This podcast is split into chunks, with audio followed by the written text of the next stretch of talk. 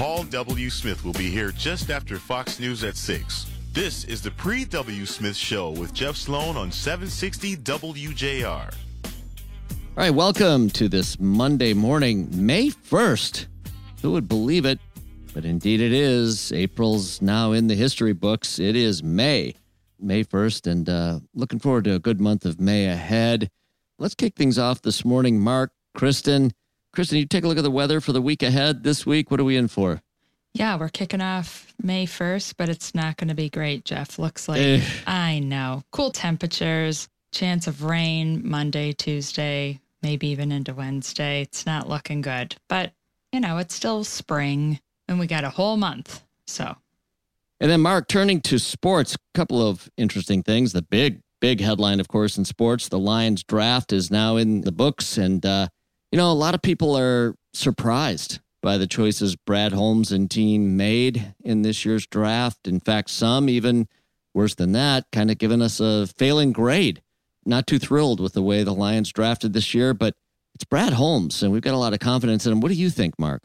I think we got to trust in Brad Holmes. Yeah. He knows what kind of money he has. He's judging these players by their talent. You know, he said he's absolutely thrilled.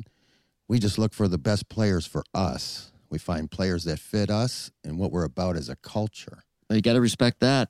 I mean, you really do. He's got a vision. Let's hope it's a good one. You never know what happens with these guys, too, right? Well, that's for sure. That's for sure. And I'm excited by a couple of the choices they made. For me, probably the most surprise. Well, the two, the first two picks they made were indeed surprising. I thought, who knew that they were going to make a kind of wholesale change to the backfield Right. this year? Yep. They've now done that. They're going to rely on this young guy Gibbs, you know, quite heavily probably uh, in the coming year and beyond. So I thought that was very surprising. And then the uh, choice of a linebacker, you know, as the first defensive pick we made this time around, for me was also a bit surprising.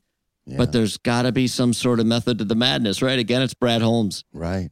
How about that quarterback? Well, I think that guy could be Hendon Hooker. Yeah. Could, could be very exciting. It could be. You don't know. Could be very exciting. So, uh, you know, all in all, I think uh, we plugged some holes and filled some spots and uh, brought on a couple of uh, exciting players. Let's see where it goes. Yeah, let's see where it goes. I mean, there's the old story of Tom Brady, right? Number 188 pick. Uh, Yeah. Then there's another story, Julian Edelman. He was a quarterback out of Kent State. Oh, and he was drafted as a quarterback? He was drafted as a quarterback and moved to a wide receiver. Amazing. Well, the Patriots made that work. Of course, they had a way of making a lot of things work. That's for sure. Right. Uh, in other sports news, Mark, Golden State Warriors finished out their best of seven series against the Sacramento Kings, moving on to now take on the Los Angeles Lakers. It'll be Steph Curry against LeBron James. Pretty cool. That'll be a good one. That's How fun. about Steph Curry last night? 50 points. He's unbelievable.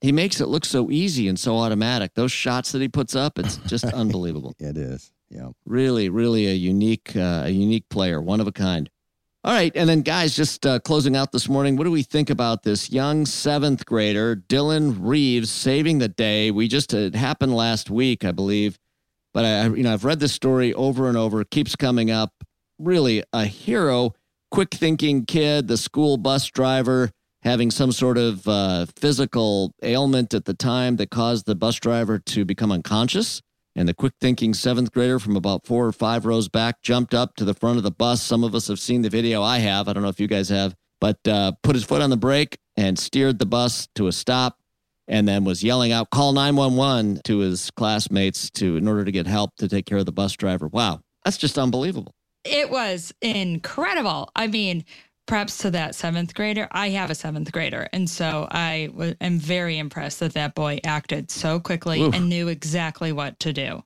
Unbelievable. And lastly, to close things out this morning, Detroit Metropolitan Airport on the list now as the one of the 10 best U.S. airports for food. Yeah, I think the food's great in the airport, by the way. absolutely. It was actually featured in the May issue of Food and Wine magazine. Mentioned in the article were two of our favorite hometown Coney spots Leo's Coney Island inside the McNamara Terminal and National Coney Island inside the Evans Terminal. Also was listed Atwater Brewery, which is in the Evans Terminal. So props to uh, the Detroit Metropolitan Airport. And if you have a layover there, it's a good place to grab a bite. Okay, indeed it is. In fact, as far as I'm concerned, it's even a good place to make it a destination to go eat. I think some of the food's really great there. I Yeah. love all of our Detroit has that unique, you know, kind of cross mix, cross section of food to offer, and they really deserve to be on that list. All right, so congratulations, as you said, Kristin, to Detroit Metro Airport. Well deserved. Headed to a break now. Back with more in a minute right here on the Paul W Smith Show.